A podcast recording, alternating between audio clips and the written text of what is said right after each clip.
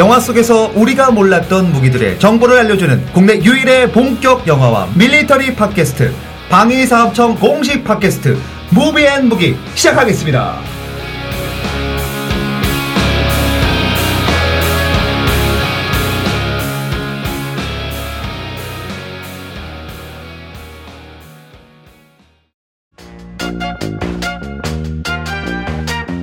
영화 속 무기와 밀리터리에 대한 본격적으로 알아보는 본격 밀리터리 팟캐스트 무비앤 무기 2부 시작하도록 하겠습니다. 역시 한 작가님 오셨고요. 네, 우리. 사무장님 또 오셨습니다. 네. 자, 어, 질문 바로 한번 드리겠습니다. 이 스파이 영화는 아무래도 국가 소속 비밀기관의 이야기가 많지 않습니까? 근데 많은 분들이 F, FBI 그리고 CIA 국정원 등 대표적인 정보기관이나 이를 다룬 영화가 있는데 정말 이분들 소속이 저는 일단 궁금합니다. 일단 네. 뭐 영화적으로 풀어보자면 뭐 일단 스파이 기관이 좀 이제 본격적으로 드러났던 건 2차 세계대전부터죠. 이제 그죠. 네. 이제 CIA의 전신이 이제 OSS 전략사무 OSS. OSS. 예, 네. 이게 아마 이제 최근에 그 어벤져스 시리즈에서도 좀 잘 나와 있고. 아, 이건 처음 봅니다. OSS. 그러니까 OSS가 CIA로 네. 넘어가는 걸 착안을 해서 쉴드가 이제 창설되는 과정이 이제 OSS가 CIA로 넘어가는 느낌처럼 그렇게 음. 네, 이제 마블 세계관에서 그렇게 나오죠. 이제 뭐 대표적으로 CIA 소속 스파이들이 나온 영화가 뭐 아까 말씀드렸듯이 스파이 게임. 그죠. 그다음에 뭐 본 시리즈. 음. 실제 이란에서 그 대사관 탈출 작전을 그렸던 뭐 아르고라는 작품이 있고 이 음. 작품 굉장히 훌륭합니다. 네. 그다음에 이제 CIA 요원들 훈련을 하는 그다음에 그런 과정을 그린 리크루트라는 작품도 있었고 그다음에 이제 굿 셰퍼드라는 영화도 있었고요. 그다음에 이제 CIA 그뭐 우리가 흔히들 그 현장 첩보원들을 많이 주인공으로 하자는데 시- 특이하게도 이제 그 전략 분석가를 음. 소재로 한잭 라이언 시리즈도 뭐톰 클랜시 원작인 밀리터리 소설인데요. 그런 이제 잭 라이언 시리즈가 뭐 붉은 10월, 긴급 명령, 패트리어트 게임, 뭐 썸 오브 올 피어스 같은 작품들이 있습니다. 그죠. 어, 그 다음에 이제 아까 말씀드렸을 그 에너미 오브 스테이트가 나왔던 건 미국 그 NSA라는 그 정보국이죠. 예. 실제로 있는 어, 기관입니까? 그러면 미국에서 어. 뭐 어떻게 보면 CIA보다 더 파워가 센 기관이라고 알고 있는데 어. 맞습니까? 어, 이건 아니고 거의 동등 수준인데, 그러니까 미국은 예전에 9.11 테러 음. 네네. 이후에 이제 정보가 뚫렸다고 해가지고, 네네. 각 정보기, 미국은 공식적으로 지금 알려진 정보기관이 50개가 넘거든요. 아. 근데 이 정보기관이라는 게 뭐 CIA처럼 그 정보기관도 있고, FBI는 정보기관이라기보다는 방첩기관 방첩이죠. 그쪽이고, 네.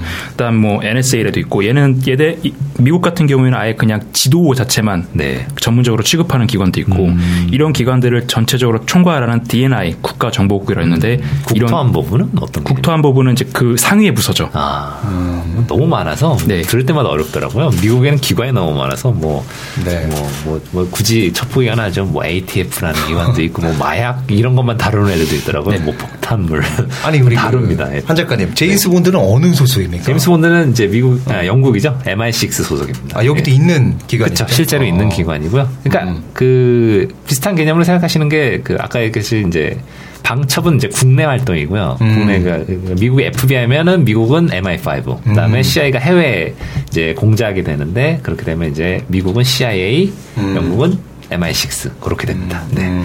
그다음에 뭐 MI6는 이제 제임스 본드 시리즈 말고도 이제 팅커 테일러 솔저 스파이에서도 다뤘고요. 음. 네. 그다음에 이제 대표적인 이제 이스라엘도 굉장히 유명하죠. 모사드라는 첩보 기관이 있고 모사드? 이- 네. 어. 뭐뭐 굉장히 뛰어난 그 재능들을 가지고 있는 인재들이 많은 첩보기관으로 알고 있는데 이거는 이제 그 1972년 뮌헨 올림픽 테러 사건 보복을 음. 그렸던 그 스필버그 감독의 뮌헨에서 모사드가 잘 나와 있습니다. 아. 뭐 FBI는 아까 말씀드렸듯이 뭐 제일 유명한 미드 엑스파일 뭐 가장 유명하고요. 그다음에 그 FBI 초대 국장인 그 존 에드가 후버를 다뤘던 그 클린트 이스트우드 감독의 제이 에드가라 국내에선 개봉은 안 했는데요. 음. 어 레오나르도 디카프리오가 그 존 에드가로 분해서 굉장히 명연기를 보여줍니다. 그다음에 네네. 이제 어, 이런 첩보 활동도 많이 하지만 1급 뭐 살인자나 범죄자들을 잡는 역할도 이제 FBI가 하는데 뭐 대표적인 게 이제 양들의 침묵 시리즈에서 클라리스 네. 스털링이 네네. FBI 요원으로 나오죠. 아니 그 엑스파일에서 그 보면은 그 외, 외계인 잡고 뭐 이런 것도 FBI가 하는 겁니까? 그거는 픽션은 오늘 뭐 진실은 저 너머에 있어라는 명대사를 하긴 하는데 네네.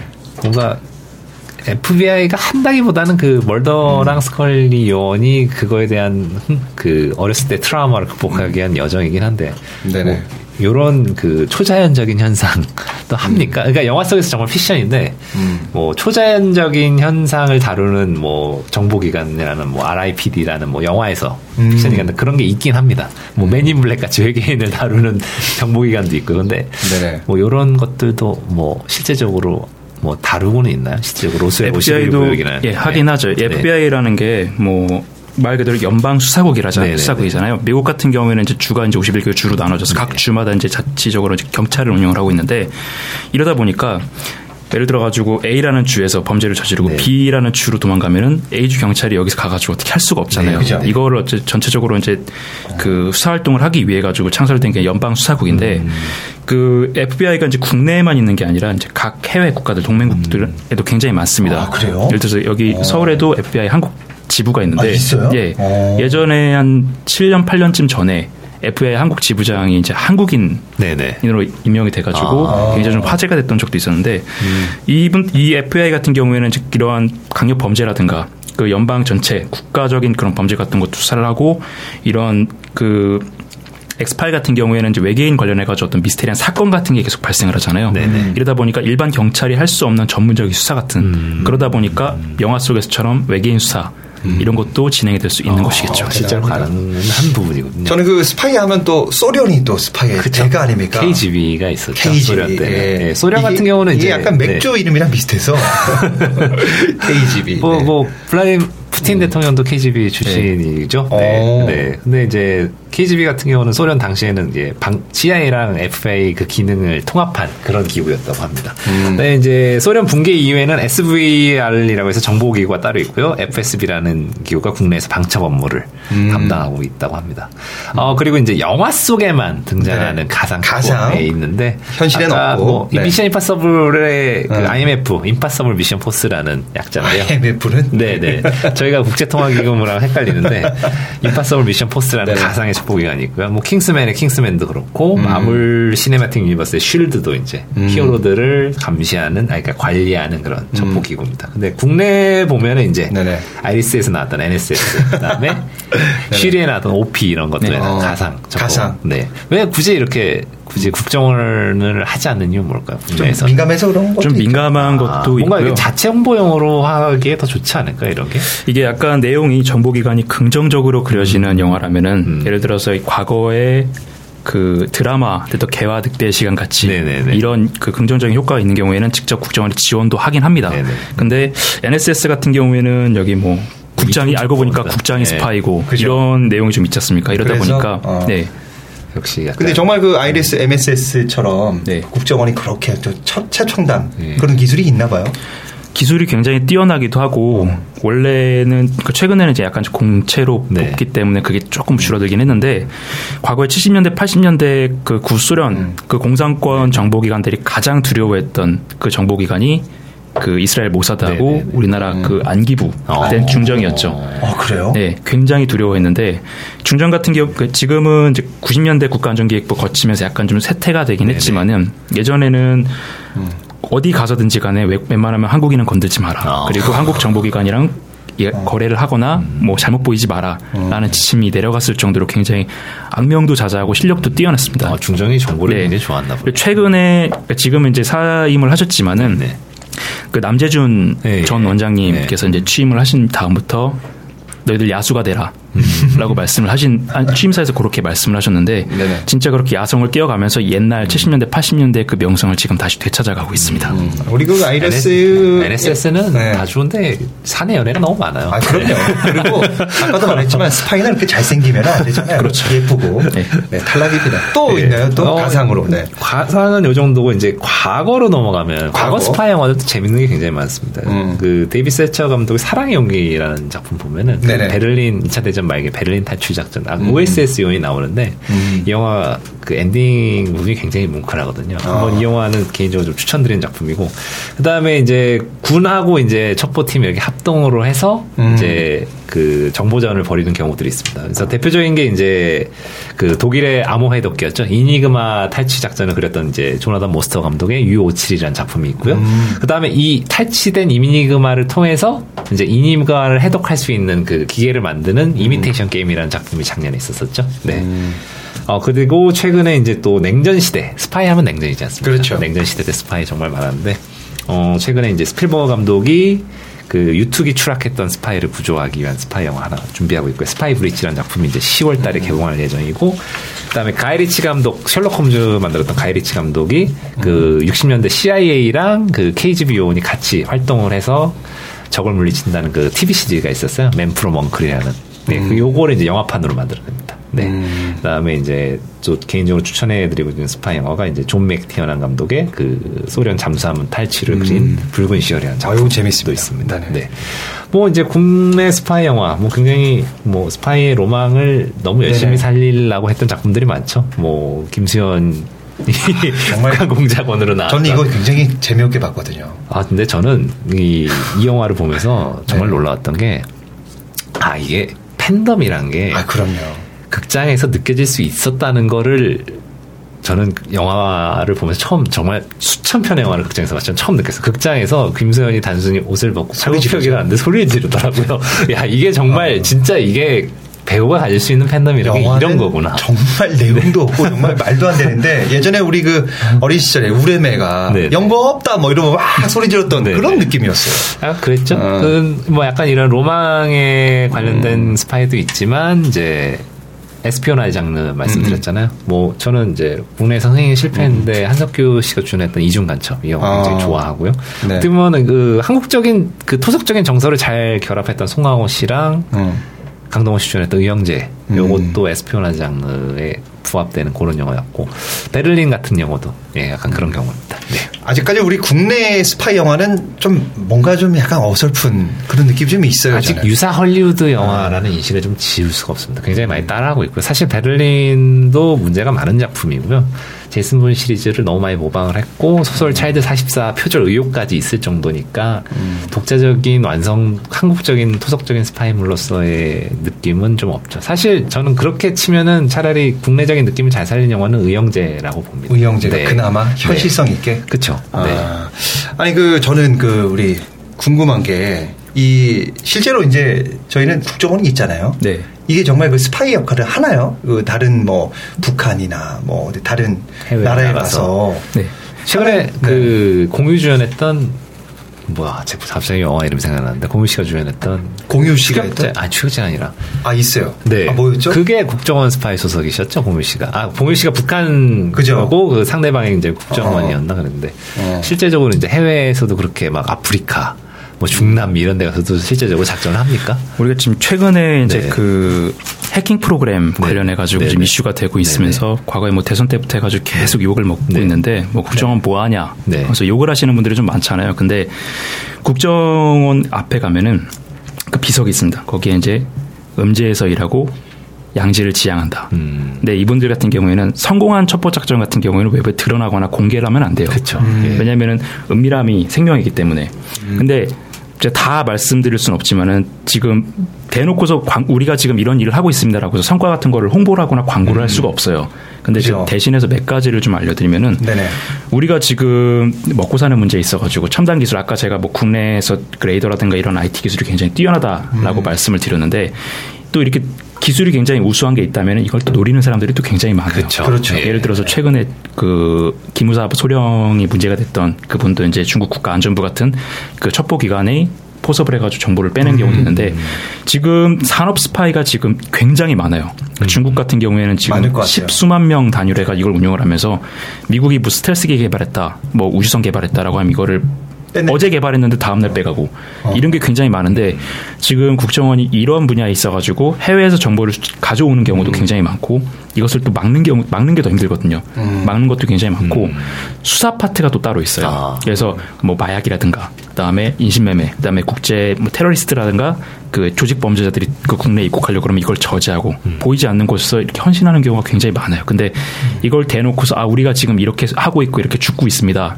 실제로는 가끔씩 이렇게 사상자가 나오는 경우도 좀 있거든요. 그쵸. 근데 이거를 대놓고 말을 할 수가 없으니까 홍보를 할 수가 없으니까 국민들 같은 경우에는 너희 뭐 하냐? 세금만 죽는다. 지금 국정원에 지금 1년에 이제 조 단위가 넘어가는 예산을 쓰는데 그거를 쓰면서 대체 뭐 하냐라고 해서 말을 말씀들을 좀 하시는데 홍보를 할 수 없기 때문에 그렇죠. 지 실제로는 많은 활동을 하고 있다는 걸 좀 알아주셨으면 좋겠습니다. 그래서 이제 참 헐리우드이 영리하다는 게 음. 이제 헐- 뭐 이제 그 로망을 그려낸다는 부분들. 뭐 확실히 헐리우드 영화를 만들어내는 기술이 가장 뛰어난 집단이긴 하지만 그 실질적인 지원이나 뭐 미군 뭐 미군 모병제도 그렇고 약간 스파이들에 대해서 뭔가 그 영화 속에서 그려지는 약간 판타지를 주는 이유들도 약간 그런 거에 대해서 좀 긍정적인 효과들이 있는 것 같아요. 확실히. 네네. 네. 그래서 이제 몇 개 영화에 대해서는 뭐 아까 말씀드렸던 개화 늑대 시간이라든가 네네. 그 뒤에 있었던 뭐 7급 공무원이라든가. 이런 거를 이제 그 제작하는 거를 지원을 하기도 하고 음. 그다음에 유명 배우분들은 이제 명예 요원으로 임명을 해가지고 이제 홍보 활동도 하긴 하는데 아무래도 이제 좀 여의치가 않죠 보안 문제도 그렇죠. 있고 네네. 이게 또 드러나는 걸 약간 좀 터부시하고 꺼리다 보니까 그렇게 홍보를 못한 할 수가 없는 그런 상황이다 보니까 좀 욕을 좀 많이 먹는 상황이죠. 아니 그 제가 그 인터넷에 떠, 떠도는 네. 국정원 명함을 제가 한번 봤는데 네. 정말 아무것도 없고 그냥 전화번호하고 이런 말이 있더라고요. 그 그렇죠. 진짜입니까 가짜입니까 그거? 다 그렇게 사용을 합니다. 원래는 어. 일정 직급 이하로는 명함을 만들 수가 없고요. 아 그래요? 네. 어. 그리고 이제 뭐 주소 같은 것도 없고 그 이름도 대부분 가명입니다. 아. 네. 그렇죠. 예. 그리고 어떻게 보면 그 아저씨에 나오는 원빈이 네네. 그 스파이 아닙니까 어떻게 보면? 전직 그렇죠. 스파이죠. 그죠? 정보사령부 출신. 네. 근데 그 저는 궁금한 게 거기 나오는 그 예- 대사 중에 어 그 원빈이 그때 근무할 때 뭐 국회의원분들에게 그 무술 시범을 보였는데 다 막 정말 기절을 하고 토를 했다. 정말 끔찍했다. 근데 정말로 그 스파이 분들이 그렇게 훈련을 하고 막 그런 격투기 실력이 정말 각, 그 아마 지금 군대를 가- 옛날에 다녀오셨겠지만은 네. 병무청에서 이제 신체 검사라든가 징병 검사 같은 거 받을 때 거기에 이제 이상한 아저씨 한 명이 딱 앉아가지고 팜플렛을 돌리는 경우가 있어요. 네네. 정보사령부 특수부사관 모집. 근데 이게 아. 소위 말하는 언론에 나왔던 뭐 HID라든가 북파공작원 네네. 이런 부대인데요. 그 저희끼리는 우스갯소리로 이제 부대에 있는 그 지명을 따가지고 저기 뭐 설악산에서 속 키우는 아저씨들 뭐 이런 식으로 우스갯소리로 얘기를 하는데 네네. 실제로 이제 뭐 강원도에도 하나 있고 충청도에도 하나 있고 이런 부대들이 있습니다. 여, 정말로 그 무술이나 이런 게 정말 잔인하고 이분들은 잔인한 정도가 아니라 말 그대로 완전히 4년에서 6년 정도 동안 거기 근무를 네, 하시면서 인간병기가- 인간 철저하게 만들어지시는데 어.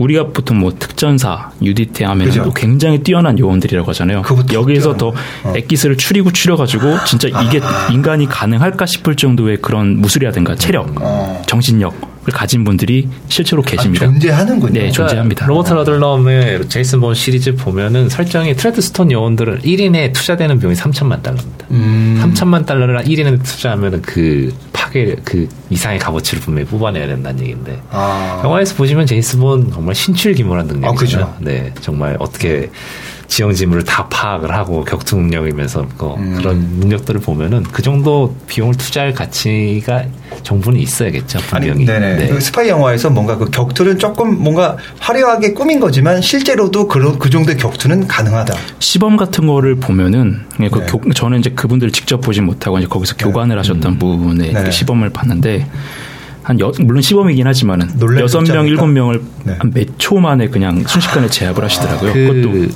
영화 헌티드라는 영화를 보면은 그 네네. 교관하고 진짜 그 교관 중에 제자가 그 전쟁 스트레스로 탈출해서 살인자가 되는 내용인데 그 교관이 추적을 나서는데 그 액션 시퀀스가 굉장히 잔인합니다. 예, 실제적으로 그 트레이닝한 액션을 많이 영화 속에 반영을 했다고 하더라고요. 네. 실제적으로 그런 격투들이 정말 있고 제이슨 본 시리즈가 나온 이후에 좀 더 간결하고 명확한 실제적인 스파이 액션으로 많이 선회가 돼 있었어요. 그런 전체적인 스파이 영화 액션 구도가. 네, 최근에 그래서 이제 베를린 같은 영화도 영향을 받은 거고요. 네. 어쨌든 우리나라에도 네. 원빈 같은 분이 있다는 예, 얘기죠. 계십니다. 많이 계십니다. 근데 좀 아쉬운 게 아까 네네. 그한 명을 키우는 3천만 달러, 네네. 그러니까 우리 돈으로 한 300억, 330억 정도 되는데 와. 우리도 그렇게 투자를 하면 괜찮겠는데 우리는 그냥 아. 다 물으면 악으로 깡으로 도- 그 급여는 굉장히 적고 네. 처우는 굉장히 좋진 않은데 거의 실미도죠. 어, 최배달 느낌으로 네, 열심히 좀 하시는 더 지원을 좀 많이 해주셨으면 하는 바람입니다. 좋습니다. 아, 질문 하나 좀 부탁드리겠습니다. 네, 어, 치열해지는 그 정보전에서 첨단 무기 개발이 매우 중요한데요.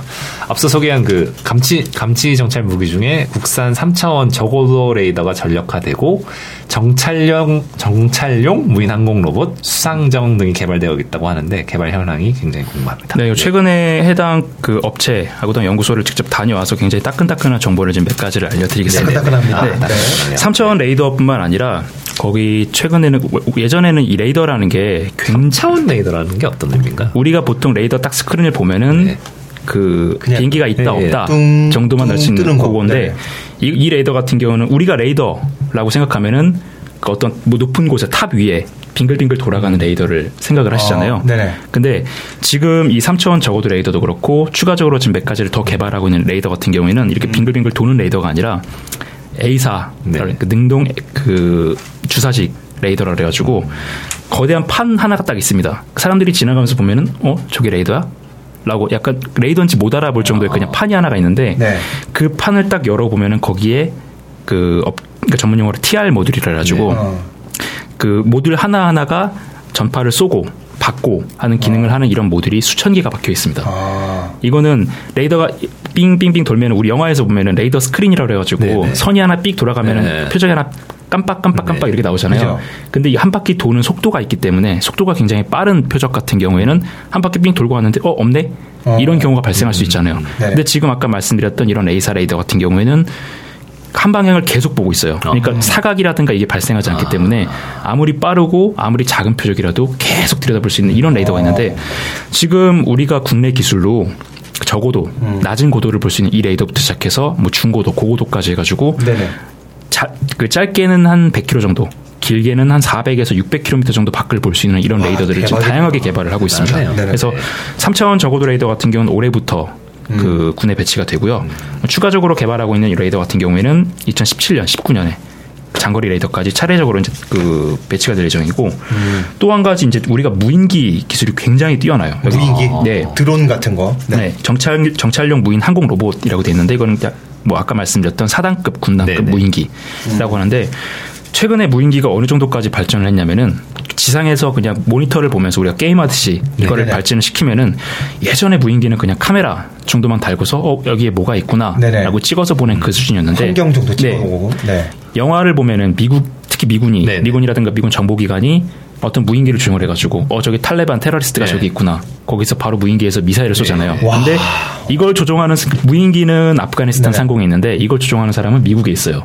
그러니까 지구 반대편에 있는 사람이 모니터를 보고 이걸 할 수 있는? 예. 이걸 하는데 우리도 지금 그러한 무인기를 지금 개발하고 있습니다. 단순히 정찰만 하는 게 아니라 실제로 뭐 북한 평양이라든가 네네. 뭐 남포라든가 원산이라든가 이곳에 가가지고 어 저기 김정은이 저기 있구나. 어 여기 핵미사일이 저기 있구나. 부셔야 되겠다. 그러면은 서울이나 뭐 부산 혹은 뭐 대전에 있는 계룡대 거기 앉아가지고 모니터 보면서 조이스틱으로 굉장히 늦겠죠? 이렇게 삼- 움직이면 촥. 아니요 실시간입니다. 왜냐하면은 공격기의 개념이 되는 거네요. 예. 와. 예전에는 그냥 단순히 정찰용만 됐다면은 이 정찰용에다 이제 무인기까지 그 공격까지 공격 기능까지 같이 한 이런 무인 항공기를 업체에서 지금 뭐 방위사업청, ADD 그리고 이제 뭐 카이 대한항공 여기서 경쟁적으로 개발하고 있기 때문에 어. 여러- 굉장히 여러 가지 종류가 많이 나오고 있고 대단하네요. 무인 공격기 같은 경우는 아까 말씀드린 이그라이에서 네네. 정말 잘 나와 있습니다. 어. 실제적으로 감청 전찰 다 하고 미사일까지. 네. 이그라이. 예. 네. 더 놀라운 것은 그 한 2010년 11년 어간에 개봉됐던 스텔스란 영화 기억하시죠? 네, 네, 스텔스. 참. 네. 여기 보면은 네. 거기 이제 텔론이 나오죠. 예, 텔론이 나오는데 이제- F-37 네. 나오죠. 네. 그 비행기가 완전히 자율 비행을 하잖아요. 그쵸. 인공지능을 가지고 있고 스스로 비행하면서 뭐 저- 전투기랑도 싸우고 폭격도 하잖아요. 즉 그러한 무인 전투기를 그 국내 기업들이 좀 개발을 하고 있습니다. 아, 아예 이제 조정도 필요 없는. 네. 음. 대단- 그러니까 어느 정도 조정은 하긴 하는데, 근데 이- 어디까지 가라라고 하면 자, 자기가 스스로 거기까지 비행해서 갈 수 있고 사전에 입력해 놓으면은 이러한 전투기도 또 개발을 하고 있고 또 최근에는 이제 또 비용 절감도 있고 이제 그 민군 협력 차원에서 방위사업청이랑 해양수산부에서 이제 같이 그 무인 수상정을 만들고 있는데 네네. 아까 말씀드렸던 그런 무인기가 하늘을 날아다니는 거라면은 얘는 이제 배입니다. 네네. 배인데 배가 음식 사람이 타지 않는 배가 돌아다니면서 물 속에 있는 잠수함도 찾아내고 뭐 민간 민간용으로 썼을 때는 어군이라 고 그러죠 어군 탐지기 역할도 하고 그다음에 뭐 해상 정보 같은 것도 수집을 하고 이것을 지금 개발을 할 예정인데 대단하네요. 예. 네. 그렇게 우리나라 기술력이 굉장히 뛰어나게 발전해 있는 상황입니다. 뭐 또 소개해 드릴 건 없습니까? 뭐 최첨단 뭐 이런 게, 이런 게 영화 뭐. 속에서 좀, 국내 영화에 좀 드러나면은 더 좋을 텐데. 홍보를 좀 많이 했으면 네네네. 좋겠는데 그게 약간 좀 어렵죠. 그러니까 약간 영화적인 픽션을 감안하더라도 약간 좀 이런 게 국내에도 있다라는 게 참 보여주면 어 우리가 이 정도야 약간 그런 느낌이 있을 텐데 음. 저희는 이제 무- 저는 이제 무인 기술이 국내는 굉장히 뒤처지는 줄 알고 있었어요 그동안. 어. 네. 네. 약간 네. 아니 그 제 생각에는 이제 그 이름을 이거를 이 무인 뭐 무인 뭐 전투기나 무인 배가 이렇게 개발된다면 무인 탱크도 생길 거 아닙니까? 그러면 이미 이제 나왔죠. 나왔나요? 아, 나왔나요? 네. 나왔나요? 탱크는 아니고 무인 전투 차량이라 그래서 나왔어요? 네, 그 지금 어느 정도까지 기술 개발이 되고 있냐면은 네. 전투용 차량, 정찰용 차량, 그 다음에 단순히 지원용 차량 이렇게 여러 가지가 개발이 되고 있는데 지원용 차량은 견마형 로봇이라고 그러죠. 네. 로봇인데 다리가 네개네개 있어가지고 이제 네. 걸어 다니는 얘가 어떤 역할을 하냐면은 우리 그 군대 생활하면서 가장 싫었던 네. 것 중에 하나가 완전 군장 행군, 행군이잖아요. 20km, 30km 되는 군장을 메고서 산을 걸어야 되는데 이제는 이 견마형 로봇한테 이 군장을 다 줘버리는 거예요. 음. 그래서 너는 따라와라. 우리는 전투만 하겠다. 이런 방식도 있고 그냥 일반 로봇인데 여기다가 뭐 기관총이라든가 카메라 그다음에 음. 유탄 발사 이런 걸 달아가지고 전투용으로 사용하는 것도 지금 이미 시제기가 나와가지고 음. 테스트를 하고 있습니다. 아니 뭐 이 정도면 제 생각에는 그 이 조종하시는 분이 네. 임요환이나 홍진호 이런 사람들이 해야 되지 않을까요? 그 조종은 굉장히 좀 단순한데 네네. 이게 굉장히 좀 그 긍정적이라고 또 볼 수가 없는 게 네.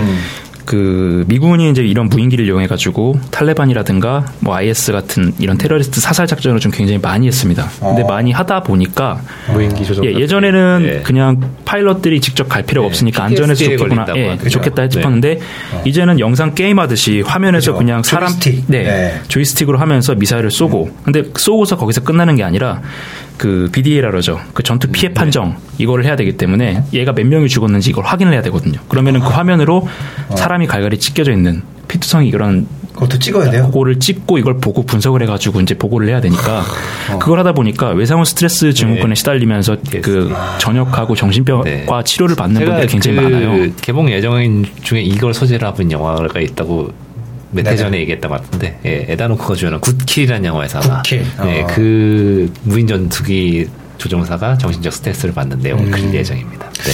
어쨌든 그 조종하시는 분도 고통이 좀 상당히 크겠네요. 그렇죠. 네. 어쨌든 그럼 계속해서 어 앞으로 영화가 아닌 실제 현실에서 등장할 법한 미래 첨단 무기 어떤 게 있을까요? 이거 궁금한 분들 많습니다. 네. 네. 뭐 가장 대표적으로는 그 예전에 영화 트랜스포머에 나왔던. 예, 네. 네. 레일건 이러죠. 레일건. 네, 레이저로. 네, 배 위에서 그러니까 그 악당 로봇들이 그 이집트 피라미드 위에서 이렇게 막 설치고 맞아요. 있으니까 어. 그 지원을 요청해가지고 배 위에 배 위에서 어. 이제 판포가 딱 돌아가면서 사격을 하잖아요. 어. 이게 레일건인데 문제가 많았죠 번역에 강철 미사일이라는 번역으로 정말 문제가 많았습니다. 우리가 보통 대포를 쏘면은. 음. 그 대포라는 게 이제 화약을 터트려 가지고 거기서 발생하는 가스로 이제 그죠. 음. 포탄을 이뤄내는 거잖아요. 근데 레일건 같은 경우에는 이걸 사- 화약 에너지를 쓰는 게 아니라 음. 전자기 자기장을 이용해 가지고 이 포탄을 튕겨낸다라는 네네. 표현을 쓰는데 튕겨내 사격, 사격을 합니다. 그러다 보니까 일반적으로 우리 포탄이 뭐 종류마다 다르긴 하겠지만은 뭐 초음속을 약간 넘는 음속을 약, 소리의 속도를 약간 넘는 그 정도 속도밖에 안 되는데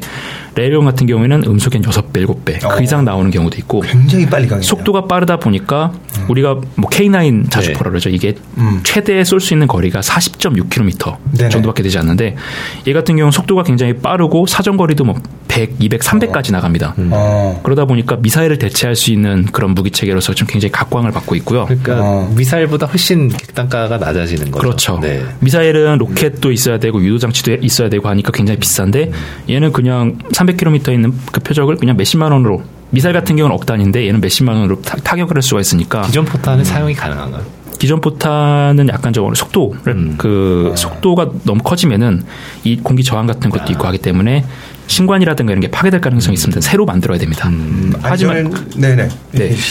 그리고 이런 레일건뿐만 아니라 아, 최- 저는 레일건 네. 그리고 영화상에서는 이게 아, 발사가 되면 소리가 띠 이러면서 노란색이 나가잖아요. 네. 정말 현실에서도 그런 색깔과 그런 소리일까요? 소리가 보통 포탄을 쏘면 어. 쾅 소리가 쾅이죠. 나는데. 레일건은 쾅이 아니라 그냥 퉁입니다. 어. 퉁. 네, 왜냐하면 아까 말씀드렸잖아요. 네, 제가 네, 네. 튕겨낸다라고 음. 말씀하셨잖아요. 그러니까 띵 이거는 그냥 네. 영화 속 음속이군요. 음, 소리도 굉장히 작습니다. 아, 네.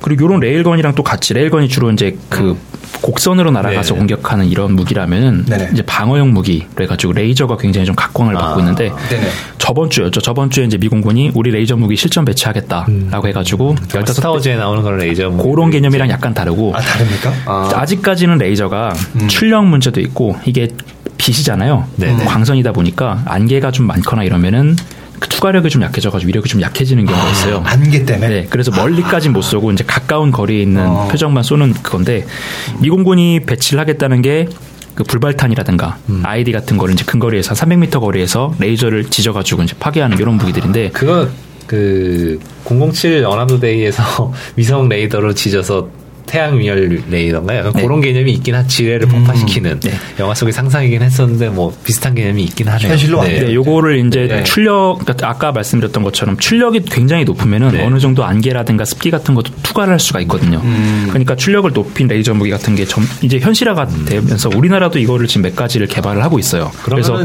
이런 레일건이나 뭐 레이저 무기 이런 게 정말 개인이 휴대할 수 있는 소형화 단계까지 가려면 어느 정도 시간이 걸릴까요? 그거는 조금 오래 걸리겠죠. 아. 왜냐하면 아마 2030년, 40년 정도 되면은 전투기 정도, 헬기 정도에 탑재해 가지고 운용하는 레이저 무기가 나올 거라고 얘기를 하는데 레이저 자체 발사기는 굉장히 작아요. 근데 음. 전력을 이용하잖아요. 그죠. 배터리하고 이 발전기 요게 그 소형화되는 게 약간 좀 어렵기 때문에 네네. 그게 약간 관건이에요. 그럼 레이저 총은 아직까지는 아마 좀 어렵지 않나. 2070년, 2100년 정도 돼야 나오지 않을까. 그 배터리가 이제 좋아지면. 네. 스타트렉에 보면은 나오죠. 그 레이저 총인데 정말 그 탄창을 갈아 어. 끼우는 게 건전지입니다. 아, 배터리를 네, 교환하듯이. 네, 네. 그리고 이제 만약에 레이저 총 같은 경우 총은 사람을 살상하기 위한 거잖아요. 음. 근데 레이저 총은 나오더라도 아마 개발하지 않을 가능성이 좀 높은 게 살상력이 떨어져요. 아. 레이저는 그냥 뚫어버리는 거잖아요. 근데 우린 총은 그냥 뚫어버리는 게 아니라 음. 회전을 하잖아요. 회전을 하면서 내부 장기를 다 이렇게 휘젓고 가기 때문에 네네. 한방 맞으면 죽는데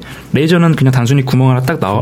뚫어버리는 그 정도였기 때문에 음. 살상력이 약해서 아마 이게 레이저 총 개념으로 나오진 않을 것 같습니다. 레이저 잘못 쐬면 또 피부가 좋아진단 말이에요. 아니면 그 총 레이저 쏘고 나서 네. 충전해야 된다고 막 네. 전기 코드에 꽂고 있고 그런 게 좀 불편한 게 많네요. 예, 그런 것도 있고 이거를 극복하기 위해 가지고 이제 HPM 무기라고 그러죠. HPM 무기 예. 어떤 겁니까? 그 이제 마이크로웨이브라고 해서 우리가 전자레인지를 생각을 하시면 네네. 전자레인지가 그 전자파를 써가지고 거기 내부에 이제 음. 그 과- 열을 발생시키는 거잖아요. 이런 무기가 있는데 그 지금 실제로 이제 그 미군이 테스트를 하고 있고 어느 일정 부분 실전 배치가 돼가지고 활용하고 있는 겁니다. 네네. 현재까지는 주로 이제 차량이라든가 네. 이런 거에 대해서 사용을 하고 있는데 어떤 원리냐면은 높은 출력의 전자레인지 라고 생각을 하시면 돼요. 아. 이거를 전자파를 쏴가지고 네네. 우리 모든 가전제품에는 회로가 있잖아요. 네네. 네네. 회로의 과부하를 일으켜서 태워버리는 거예요. 아. 그러면은 전투기도 나게 있고 탱크도 있고 장갑차 아. 모든 회로가 있는데 어. 이 회로를 태워버리면은 굳이 그거를 파괴하지 않더라도 멈춰버리잖아요. 음. 이런 경우도 있고 이거를 또 다시 응용, 응용을 해서 그 사람 몸속에 70%가 수분이잖아요. 네네. 이거를 가열을 시켜가지고 사람을 태워 죽이는 거예요. 무섭네요. 네. 이런 방식의 무기도 개발이 되고 있는데 아직은 개발이 안 됐지만 아니요 개발이 네. 됐는데 어? 정말 무섭게도 이 네. HPM 무기가 아까 말씀드렸던 레이저총 대신 네네. 음. 이 HPM 총이 개발이 될 수도 있어요. 아. 이걸 하게 되면은 사람이 정말 잔인하게 죽을 수 있는 그런 무기가 되겠죠. 이게 그 한마디로 착 쏘면 녹아버리는 뭐 그런 예전의 총 그렇죠. 외계인들이 네. 쐈던 뭐 그런 그런, 총일 수도 있겠죠. 있겠네요. 네. 아 정말 많이 개발 중이네요. 네. 이런 그 총들이 오늘 뭐 스파이에 대해서 얘기를 좀 하고 있는데 아, 저는 이 생각이 납니다. 스파이들 이건 뭐 그냥 재미로 하는 건데 스파이들 영화를 보면은 꼭 미녀의 여자들을 꼭 꼬셔서 꼭 이렇게 만나고 비밀이잖아요. 이렇게 네. 하는데 실제로는 뭐 그럴 수도 있나요? 그 스파이가 네. 저, 미- 저 여자를 꼬셔야만 정보를 캐낼 수 있다. 뭐 이런 것들 있잖아요. 네, 미인계라고 그러죠. 뭐 네. 뭐죠? 네. 네. 뭐 그것도 있는데 실제로 어. 그 제임스 본드 음. 원작 썼던 이안 플레밍 같은 경우는 실제로 굉장히 그 제임스 본드 뭐그 2차 세계대전 참전 경험을 모태로 했긴 했지만 네네. 그 제임스 본드 모델이 됐던 그 주변 인물들이 굉장히 훈남들이 많았다고 하더라고요. 아. 네, 그거를 바탕으로 해서 이제 네. 영화를 했기 때문에 뭐 그 정도 훈남이라면 여자들이 주변에 많지 않았을까. 그리고 이제 여자들도 그 기술을 빼내려고 네. 미인계로서 뭐 이렇게 그런 것도 저는 기사에서 본 것 같은데요. 그 우리나라 어. 같은 경우에는 뭐 상상도 할 수 없는 그런 그 사례겠지만 중국 같은 경우에는 여기는 거의 뭐 인권이 없는 나라잖아요. 네. 그러다 보니까 중국 같은 경우 실제로 그런 색계라 그러죠. 네, 미인계를 영화에 이용, 미인계를 네. 이용해서 정보를 네, 빼내- 네, 정보를 스파이 빼내는. 경우 좀 네. 많은 그런 게 경우도 있고요. 남자 같은 경우는 그 굉장히 수려한 외모, 언변 어. 이걸 통해 가지고 그 해당 그 표적 공작 대상이 아니라 네네. 그 공작 대상의 부인, 음. 여자친구 아. 이런 분들을 공략해서 우회적으로 정보를 빼내는 사례도 여러 차례 보고가 되고 거기에 있습니다. 스파이의 무슨 뭐 법칙 중에 그런 게 있, 네. 교육을 교육 중에 그런 게 있나 봐요. 있죠. 그렇게 해가지고 어. 깨- 꺼내는 건데 이스라엘에 있는 그 모사드라고 네. 그러죠. 거기에 이제 지금은 퇴임하셨지만은 다간이라는 국장이 있었어요. 네. 이분이 유명한 말을 하나 남겼어요. 뭐라고요? 적의 뇌를 삼켜라. 그러니까 이 뇌를 삼키기 위해서는 어. 실제 그러니까 뇌를 삼킨다는 거는 적이 알고 있는 모든 것을 음. 뽑아낸다는 거잖아요. 뇌를 삼키기 위해서는 뭐 협박하는 방법도 있고 위협하는 방법도 있겠지만은 자발적으로 술술 불게 만드는 음. 그 방법 중에는 새끼도 굉장히 유용한 수단이 될 수 있겠죠. 아, 대단합니다. 자, 오늘 저희가 그 스파이에 대해서 좀 얘기를 해봤는데, 정말 그 무기나 이런 것들이 굉장히 상상 이상으로 개발이 많이 됐습니다. 어떻게 보셨습니까, 우리 한장? 아, 예, 저도 뭐 스파이 영화 정말 많이 봤지만 음. 일단은 스파이 영화 속에 등장한 기술들이 굉장히 old한 기술이란 말을 충격을 받았고요. 아, 저희가 봤을 땐 눈이 휘둥그레지잖아요, 사실. 그죠. 올드한 기술을 네. 말을 좀 충격을 받았고. 네. 어, 뭐 현대전은 정보전이잖아요. 그죠. 스파이의 역할이 굉장히 중요하다고 봅니다. 네, 네. 그래서 뭐 이런 뭐라 그럴까요?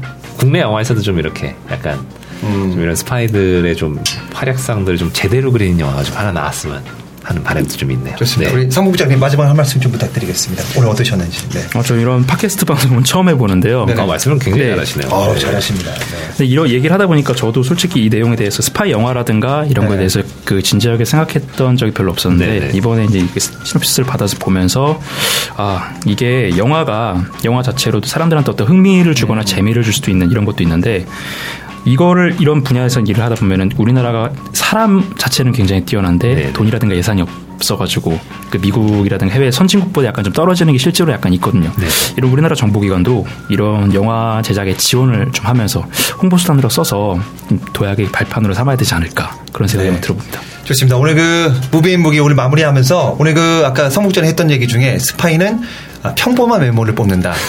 그 말이 기억이 남는데 우리 잘생기신 분들은 어려웠다는 거 말씀드리면서 오늘 마무리하겠습니다. 오늘 감사합니다. 감사합니다. 네.